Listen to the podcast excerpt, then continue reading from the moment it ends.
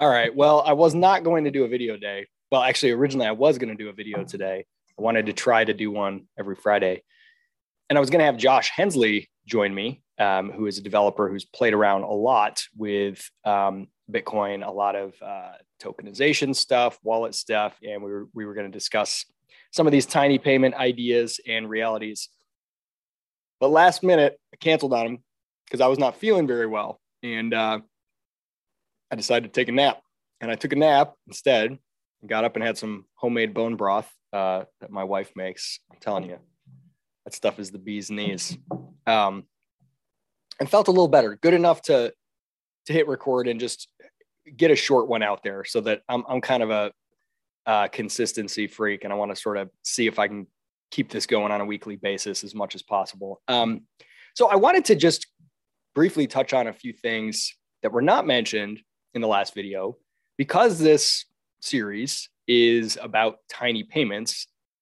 We're not really focusing on other attributes of Bitcoin or blockchain or crypto technology. Um, some of those come into play some of the business models discussed, even some of them that I mentioned before, like uh, you know, like revenue streams that can be tradable. Um, you know, that involves tokenization and some things that are a little beyond just the ability to make tiny payments. Um, but some of the other attributes I want to just briefly talk about because you know Bitcoin blockchain, we'll just say crypto. I don't really like that phrase, but I'll just say crypto. It refers to Bitcoin and all of its forks and any other, you know, theory like proof of work, proof of stake coins, projects made. Not all of them are created equal. Some of them don't work at all for some of these things or all of these things. Um, but when I say crypto, that allows me to also refer to things that I don't know about um, that may have some of these attributes and I just haven't learned it, or things that may emerge yet in the future. But the basic building blocks ushered in by Bitcoin when Bitcoin was introduced. Um, and by the way, when Bitcoin was introduced, it had infinitely more technological capabilities than BTC has today. Uh, you can think that's a good thing or a bad thing, but I think in embedded in that first version was so many things that other chains are trying to do, smart contracts and all these other things, um, were kind of part of the original, if not vision, certainly capability set um, which I think is kind of cool. Anyway, so what are some other things outside of tiny payments? And, and you may be one of those people that's like, I don't care about tiny payments. In fact, I had a few people email me like, I don't care. I don't think it's important. I don't think there's anything important about tiny payments. Um, you know, anything under $5, who cares? And again, as I said at the outset in video one, uh, maybe that's the case.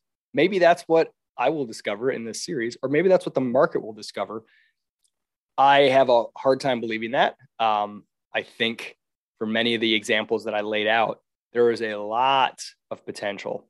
I mean, we just don't know, right? Because it has never been possible to to put a money price uh, and to have actual transactions involved with anything under a few dollars. Um, we just don't know, and I think there's just so much untapped potential. Um, and I can certainly visualize many things that sound like great business ideas to me um, that may or may not end up being the case. But I think it's I think it's really exciting. But there are a lot of people who are like, I don't care about any of that. Why would you focus on that attribute of crypto? And there's a couple reasons. So some of the other things, and I wrote an article. You can find it on Bitpost. Uh, it's called "What's Left." Wait, what's it called? Uh, yeah, "What's Left of the Bitcoin Dream." And I wrote this maybe a year ago or so. Um, and you know, some of the attributes that I think many of us, myself included, find exciting about Bitcoin or crypto are things like being uninflatable, being private, being outside government control, being uncensorable, being instant, being global, being decentralized, being immutable, being usable as money, and being able to do micro and nano transactions. Why, from that huge list, would I focus on micro and nano transactions? Especially because I'm somebody who is a, a radical fan of human liberty and I hate the tyranny and oppression of uh, the organized crime that labels itself uh, as government. And and what originally excited me about Bitcoin when I first heard about it, I think I first heard people talking about it in like late 2011, but I first heard about Bitcoin itself specifically, like the idea of Bitcoin or somebody who'd come across it or heard of it maybe in late 2011. I think it was the fall of 2011. But in 2012, spring of 2012, I first was sort of introduced to it.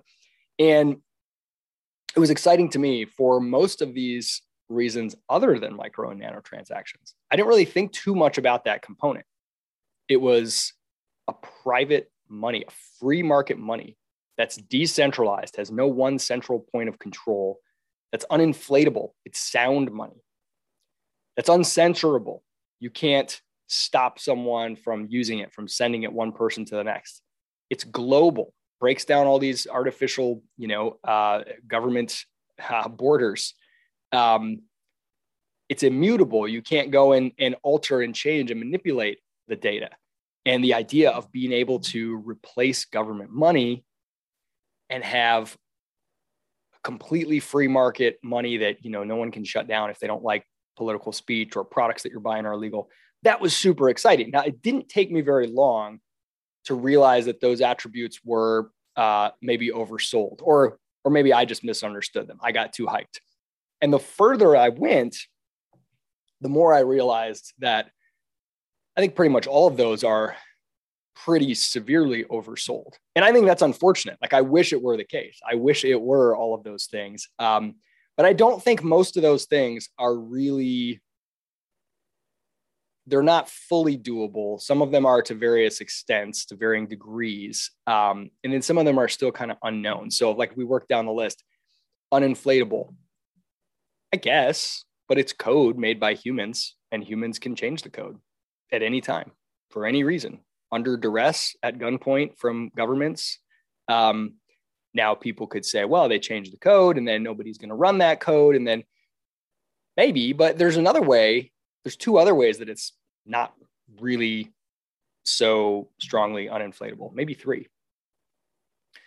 One is um, the fact that, at least in the case of Bitcoin and BTC and in many other crypto projects, uh, many people are not actually using the coin itself because they have high fees. So if they have fees that are higher than fractions of a penny, frankly, it doesn't make sense to be constantly using them, sending back and forth.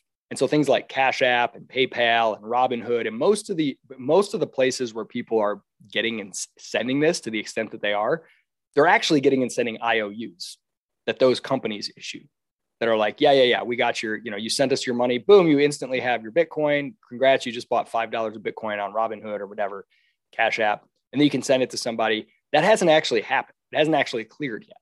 You're trusting that they're doing that on your behalf. Now they could issue more IOUs than they actually have Bitcoin to back it.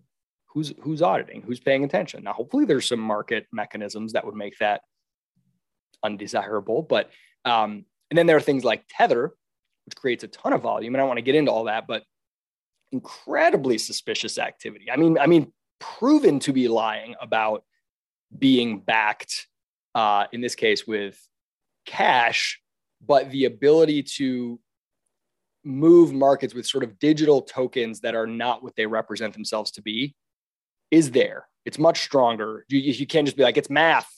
Math always wins. It's like there's a lot of ways. Okay. And then another way that it's inflatable is sort of the fact that you've that there's so many coins right now. There's so many forks, you can fork it at any time. And then boom, you have a bigger supply. Now it's a different coin.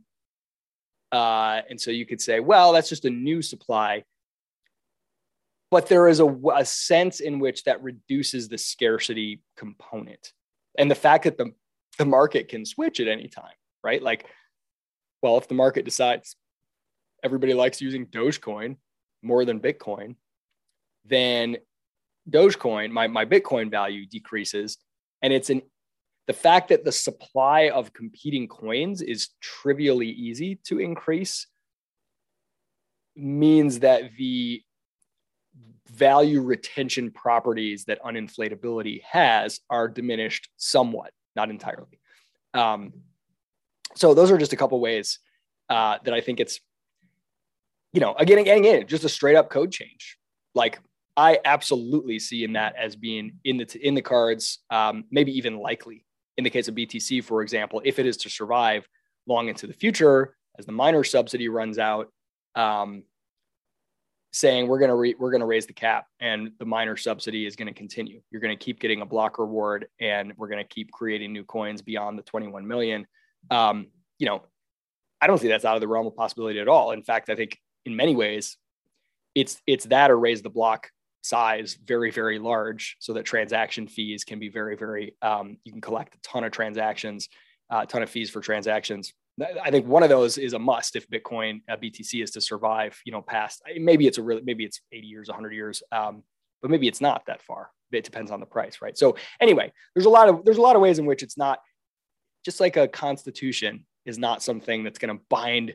Oh my God, it's written down now. Governments will never violate it. Thank God we got it written. To the extent people believe in that written thing, and to the extent it's unpopular to violate it, it is a, a kind of a constraint, but it's not an ultimate constraint as long as people are willing to let you get away with it. Same same with code. People are willing to let you get away with code changes. Code changes will happen. So uh, there's that component. Um, private, yeah, kinda, but I think government's outside of government control. Uh, no, I don't think so. I wish it was. Um, again, it's a constantly moving landscape. So some things are outside of government control and it's a constant race, but governments certainly have the ability to control frankly any cryptocurrency if they really had the gumption, had the incentive to do so. You could control the the people who own the repository and contribute to the code. You could control the miners. You can control. Now the beauty of it is there's this escapability hatch, right? Because anyone can fork off and do all these. You can have you can constantly be running away from those government controls by sort of creating your own version or like a bunch of you and your buddies mining something on your laptops until they come and confiscate your laptops. Right? It's a game of cat and mouse but it's not like, aha, we're finally permanently outside of government control. It's not uncensorable for the same reason. Coins can be frozen. Uh, they have been frozen. Um, coins can be confiscated. Uh, governments can can order uh, miners or, or devs to do different things, right? Like at the end of the day, violence is still in play because the code is written, maintained, and changeable by humans. Humans are manipulatable with violence. Governments have monopolies on violence, and when they so decide to apply it, they can. You can't completely escape that. Again, it's like an additional set of potential escape valves. Cool. I love it. Like I love the, um, you know, uh, the ability to do that. Oh, the privacy component. Yeah, privacy, uh, private. Bitcoin is not private at all. Um, some coins, like um, you know, it's a public ledger by its nature. You can encrypt things uh, and make it harder. You can do coin mixers. You can create things like Monero or Zcash that make it much more difficult um, like prohibitively costly to figure that out. Uh, I think one of the best ways to increase privacy is to have really, really, really low fees so that you can break up your transactions into tons of UTXOs. Um, that makes it, again, not impossible, but more costly, more difficult, so that only a very, very motivated government or party would, would want to go through the, the time to trace back a transaction. But public ledger is not private, um, period. Uh, it's not encrypted either. You can add encryption. You can encrypt certain things within a transaction. Um, but uh, you know, it is it is a public ledger. Um, instant, yes, it was to start with, and it is today on big block versions of Bitcoin, uh, and it can be. Um, that's definitely possible and, and, happening today. Global, yes, uh, with some exceptions. Um, I, I, guess the exceptions are more just in the challenge, the difficulty of the difficulty of access because on ramps and off ramps are basically all controlled and all have government regulations on them. It's very challenging to to onboard large parts of the globe um, without having it be done where they're basically operating off chain through some bank, you know, owned or some you know messed up government controlled or at least heavily regulated exchange. But the possibility is there. Like you can anyone in the world can can have a Bitcoin address um, and you can send them money. Decentralized data. Can you store? Is, the, is it all decentralized? Because you got all these miners competing. Mm, sort of, kind of. And can you have the data? Can you store data uh, immutably and in a decentralized way? So could I, you know, upload like this this blog post on Bitpost here is on chain. It's on the Bitcoin SV chain in this case. And so you could say, well, nobody can take it down then. So like Bitposts they can shut down or they could ban my account. But all my content is still lives on chain. And I can go anyone, I can go access it myself or anybody that wants to spin up a competing UI that lets me see all that stuff. Um, and that's really cool. But I don't think that that's like 100% bankable, right? So there's a couple like on the technical side, miners could decide to prune data at any time to whatever extent they want. Now you could say, well, if there's a real market for that, if the miners want to prune it, then then another industry, which is like data warehousing, will come up and someone's like, hey, we'll archive and index all the stuff that miners are pruning, and then you can come, you know, you can come fetch it for a fee. Um, I think all that stuff's possible. I don't I don't think that it's like, oh my God, this data, it's all going to go away. If it gets too big, nobody, the miners aren't going to want, no, nobody's going to want to, you know, maintain all this stuff. Who wants your blog post on chain?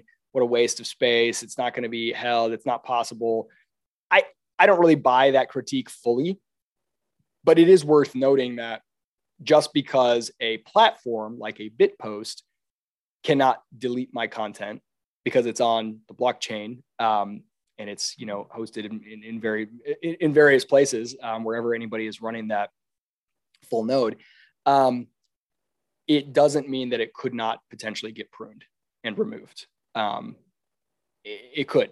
So that makes it not fully immutable and it's it's sort of decentralized but doesn't have to be decentralized i mean mining can central i mean mining is quite centralized now frankly i mean bitcoin it's like there's a handful of miners really that are like doing all the work uh, and they're the exact same miners for the most part on all of the chains, even the ones that all hate each other Bitcoin, Bitcoin Cash, Bitcoin SV.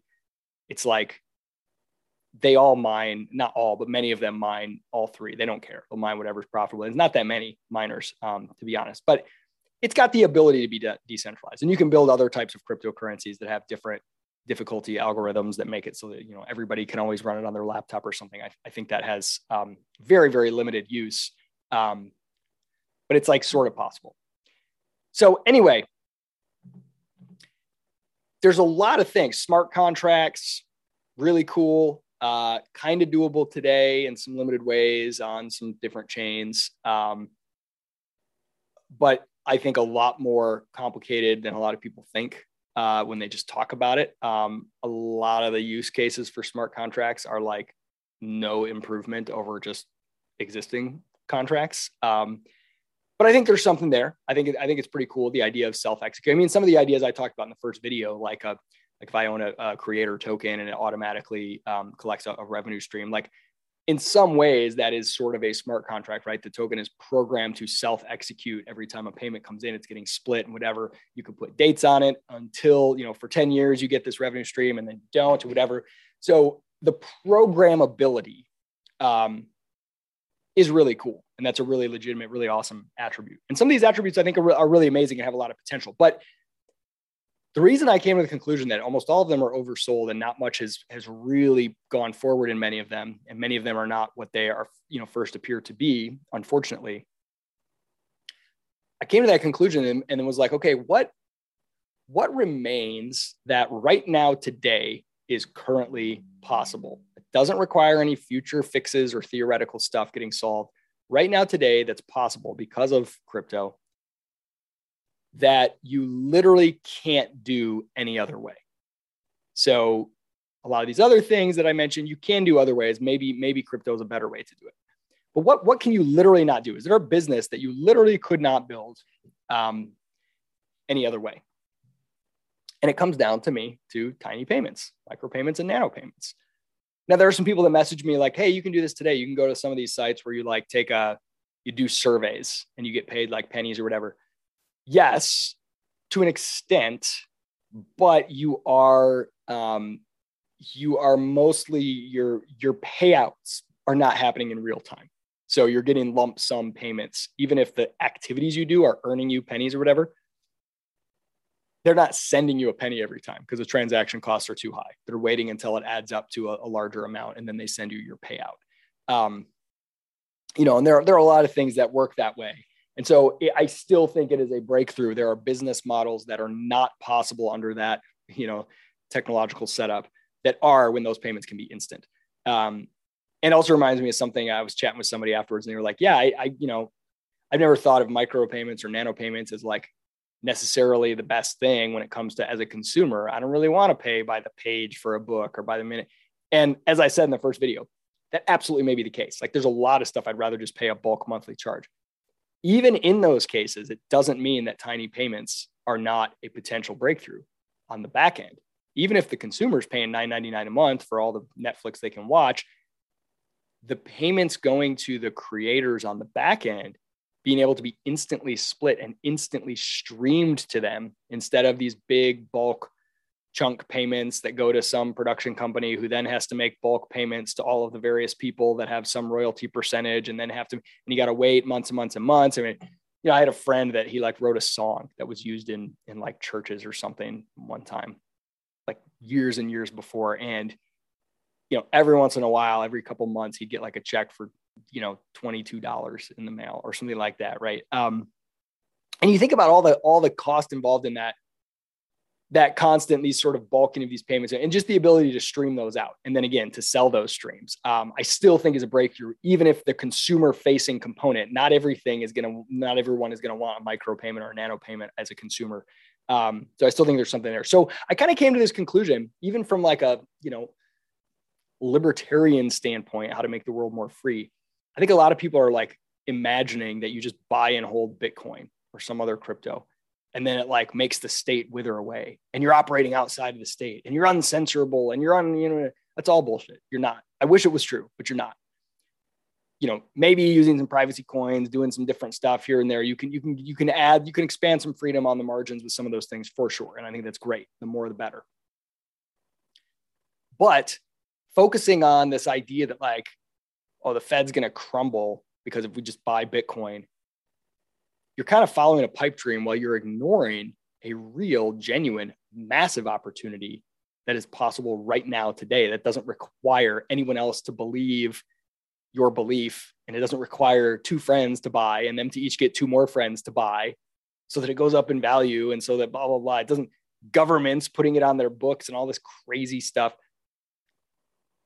The ability to have global payments down to fractions of a penny instantly all the time. Like what the opportunities that opens up the ways to expand human freedom and agency and wealth. I mean the things i talked about in the first video in regards to changing the paradigm from i'm an employee i work for a company and they give me a paycheck to i am a value creator and i perform valuable activities. And every time those activities are of value to someone else I capture some of that value in perpetuity. And then I have the ability to sell that value stream. And I have this portfolio of streams of revenue of the, the value that I can capture. That is a game changer. The ability for people in parts of the world where, you know, denominations of money that are relevant to them are much, much lower. Game changer, right? Massive, massive increase in freedom, autonomy, uh, individual uh, personal you know liberty and, and wealth creation um, standard of living like that stuff is incredible incredible. And that's a way to eh, make the world more free right now and, and, and build and get your hands dirty and experiment with these business models. You know one of my favorite um, thinkers ronald coase and he only wrote like i think he only published two papers and they're both like incredible kind of like you know the most cited whatever. Um, but one of them is the theory of the firm. And, and that's kind of what I'm getting at here is that, you know, the idea, the reason that firms exist is because transaction costs exist. And, you know, um, every time I need somebody else's expertise or skills or labor for something, if I have to go the information cost of the search cost of trying to find who's the right person, and then the negotiations, and then making that transaction, if I had to do that every single time, the costs are too high. It's easier to say, look, I know I'm going to need this a lot, whatever your skill is, graphic design. So I'm just going to pay you a salary, an annual salary or a monthly thing to just be on my team. And then you're just like on call and you can just do whatever. Right. And that's because transaction costs exist. That's why firms form. But there's a cost on the flip side that keeps firms from getting, um, you know, from the world just becoming one giant firm, for example, and that's agency costs, right? So every time I do that, um, that person's interest is not perfectly aligned with my own. They've got they've got information I don't have about let's say how difficult a task actually is and they've got an incentive to inflate the difficulty of the task for example or if I ask them to go out and find a contractor who can do some technical thing that I don't know how to do they might go to a buddy who's not very good at it instead of somebody who's better because they want to give their buddy, you know, some work. And I won't know the difference because I don't have that information. Right. And there's, so there's costs, you know, on that side as well. And the ability to remove those transaction costs as much as possible, it frees up so many more business models. The idea of the firm becomes something very, very different, um, which I think enhances choice and autonomy. Doesn't mean companies are bad and they'll all go away the market will figure it out. If people have more choices, they can decide if they want to be a full-time employee for some place for some set amount, or if they want to, you know, earn on a much more granular level for some micro task that they did, and then and then sell that revenue stream somewhere else. Like that's just a powerful, powerful thing. So that's why I'm focusing just in this series 100% on the tiny payments component component of of Bitcoin of crypto. Um, because I think it's real. It's here now. It doesn't require any changes in governments, in anything. You don't need to convince a bunch of people to be true believers. You can build businesses where they're using it without even knowing they're using crypto. Um, you don't need to sell. You know, like you can just start building really cool new businesses now um, that have massive, massive impact. So that's really exciting to me. And again, that's that's why I'm focusing on it, and that's why I am going to do my best to not get into protocol like like wars over which is the best crypto what's a scam what's a i want to talk about that stuff. I want to i want to bring on some people to kind of compare and contrast which protocols can actually do tiny payments right now today reliably consistently. Um, how do they work? What are their challenges? Is anybody building on them? Some of them can theoretically do it. I mentioned solana last time but i, I don't really see anybody doing anything on it. Um, I mean, very few in general have anything being done in the micro payment space. And again, I mentioned before, you can make a bunch of money doing a bunch of DeFi stuff and whatever else. Like, I get it. I get why you wouldn't. Um, but I want to find out who's building what and how and why, uh, what protocols they're using. Let's compare and contrast. Um, and, uh, you know, what does it take? So I've, I've got a couple people already lined up that I'm going to chat with. Um, on here. And Josh Hensley, I will bring you back on uh, since I just decided last minute to go ahead and make this. Now that I'm feeling a little better, I didn't want to. I didn't want to try to, you know, bust into your schedule again on such late notice. But um, I'll I'll be I'm excited to, to do some more on this on this. But my my main thing is I want to open up your imagination and uh, and I want to find out if I'm crazy, right? Like I can imagine a lot of really amazing things with tiny payments. Um, can you and beyond imagining it can we go find out where some of these are being done currently and what's happening? What's the results? Um, and i'm excited to do it. So again if you have any ideas or anything for me you can find me at isaac morehouse on twitter. You can post in the youtube comments. I don't i can't promise that i'll read those but uh, that's that. Sorry this was um, just a bit of a last minute ramble and not the uh, not the well structured show that i had originally planned